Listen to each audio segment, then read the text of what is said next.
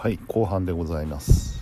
えっ、ー、とね何を喋ろうかっていうとですねまあ今回あのー、結構ね東京に行くにあたりあのー、まあ、不安と言いますか結構こう思い切った行動だったんですよ僕としては。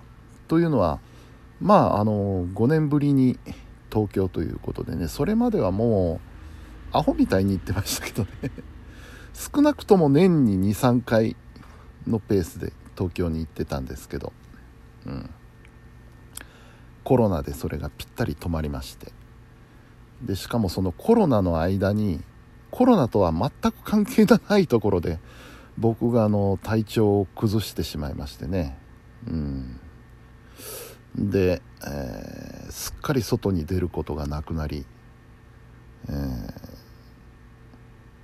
でまあどうにか体調は戻り、えー、コロナも明け動けるようになったんですけれども果たしてその遠出に自分の体力が耐えられるのかなっていう心配があってねあの出かけた先で病院に駆け込まなきゃいけないようなことになりゃしないだろうかっていう不安もあってね。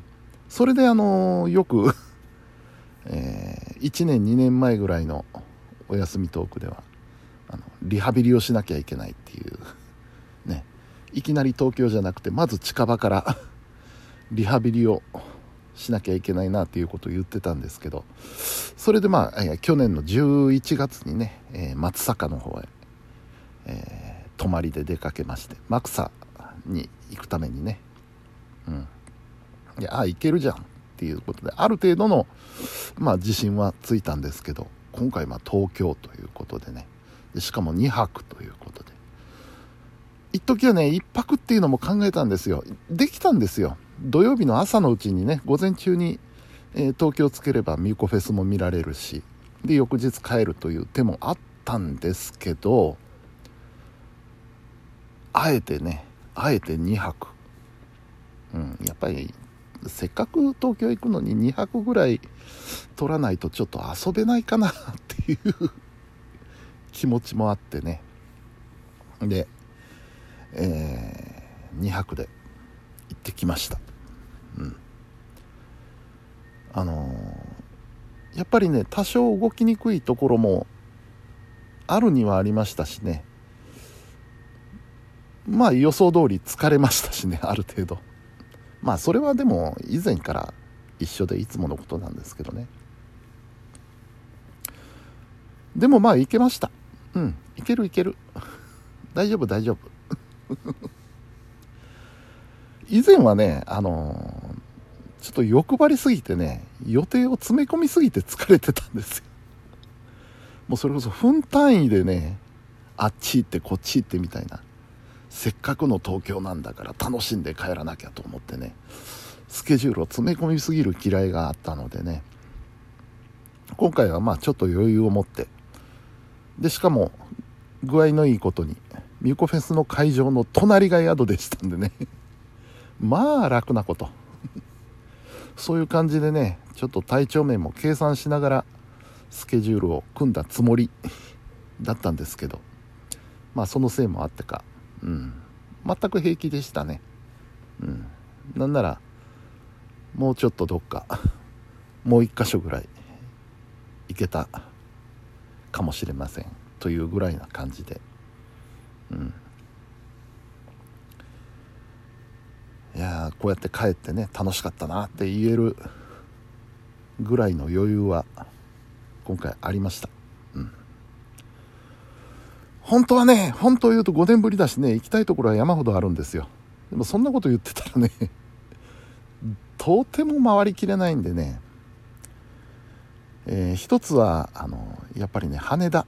今回は飛行機乗らないのでね、羽田空港だけでも見ておきたいなっていうのもあったんですよ。うん、遊びにね。えー、もしくは成田。成田でね成田に行けばあの航空博物館がありますからねあそこを回ったりとかしたいなとも思ったんですけどまあ無理だな。成田絶対無理だな。で羽田もねよくよく考えてみたらね羽田に遊びに行こうったってこっちで関空にも行ってませんからね。関空は一回あの初日の出は見に行ったか。でも空港の中見れてないのでね関空も行ってないし伊丹も行ってないしなのになんで東京行って羽田に行くんだっていう 話もあってね。まあいいやいと思って。やめたというのがまず一つですね。えー、それからお茶の水という案もあったんですよ。お茶の水ってどういうところかっていうとここは楽器街なんですよね。楽器屋さんがやたら密集してるっていう土地で、うん、ここもね見て回るだけでも非常に面白い土地なんですよ。まあ言ってみればあの、楽器の秋葉原みたいな街ですね、うん、ただねこれも見て回るったら結構大変。あのー、まあ総武線乗りましたんでね総武線でお茶の水で降りてもよかったんですけどちょっと今回はパスしとこうかなっていうことでね、えー、パスしました。でまあ今回あの高輪ゲートウェイには行ったんですけどもここだけは行っとこうと。ね。行って反抗すだけだし。あと新しい駅がどんなもんかちょっと見てみたいっていうのもあったのでね。高輪ゲートウェイには行きました、うん、あとね目白っていう案もあったんですよ。目白には何があるかというと切手の博物館っていうのがあるんですね。目白の駅からちょっと歩いたところに。あるんでそこを見たいなっていうのもあったんですけど、まあ、今回も見送りと。いうことにしました。あとは単純に街ということで言えばねあの渋谷も行きたかったし池袋も行きたかったしで新宿ももうちょっとうろうろしたかったし新宿はあのマローネに行きたかったですね。あのマローネっていうライブハウスがあるんですけどライブハウスなんですけどお昼はランチやってるんですよ。それでね、えー、新宿マローネ。行ってお昼でも食べたいなと思ったんですけどそれもパス。うん。あとは何だろう。えー、えー、っとねあそうだ。あのー、ちょっと知ってる人がね東京で奄美料理の奄美のねお料理の店を開かれたんですよ。うん。でそこもね行ってみたかったんですよ。でそのお店がねどこにあるかって言ったらね五反田。あのミュコフェスをご覧になった方は五反田っていうキーワードでもうひっくり返って笑う ような状況じゃないかと思うんですけど五反田なんですよ。五反田にね奄美料理の店をオープンされたっていうことなんでねそこも行ってみたかったんですけどね。うん。まあこれらは全部次の課題ですわ。次の時にね寄れたらな。うん。でまあ無条件に絶対行かなきゃいけないのはドン・キホーテですよね。高円寺のドン・キホーテ、今回はもう2日とも行きましたから。2晩とも。やっぱりね行きたいですよドン・キホーテは、うん、行きたいですよっていうか行かなかったら多分後悔すると思ったんでね、うん、ここだけは必ず寄ろう、まあ、明美さんが店を開けてる限りは行こう。というふうに思ってましたのでね。ここはきっちり行ってきました。おかげで美味しかったわ。お料理が美味しかったんですよ、うん。あとやっぱり高円寺高円寺阿佐ヶ谷面白いですね街としては。荻窪も面白かったしね。荻窪ねあの乗り換えの時にちょっと一回地上に上がってみてあの以前ルースターがあった場所をねちょっと見てきました。ああ今こんな風になってたと思って。ライブハウスのルースターというお店がねかつてそこにあったんですけど。うん。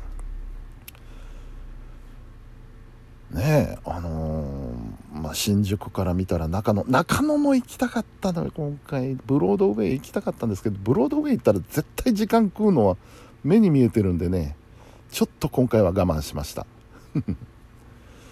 ねそんな風に中野、まあ、大久保もそうですよね。大久保中野高円寺阿佐ヶ谷荻窪西荻。でちょっと行って吉祥寺三鷹。中央線って面白いですよね。不思議なことに。中央線沿線っていうのは。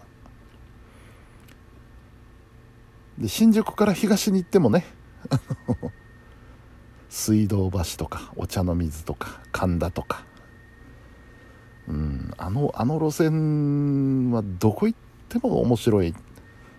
やっぱ東京面白いなって思いますね。うん。そんな行きたいところがまだまだ山積みなので来年もね来年複数回行けるといいなと今回思いました本当に。1回と言わずね2回3回行けたらいいな。まあ頑張って稼がないとねやっぱりね東京1回行くと結構使っちゃうんですよ。うん。タクシー乗ったりとかねするんでしっかり食べてまた東京に行きたいと思います。はい。そんな感じです。明日は月曜日ですがバスケットスクールがないので楽ちん楽ちんです。このこの状況で この疲れ具合でバスケットスクールやりますって言われたらちょっと大変だったな。よかったよかった。明日はのんびりやらせていただきますよ。はい。えー、本日も皆さんお疲れ様でした。それではおやすみなさい。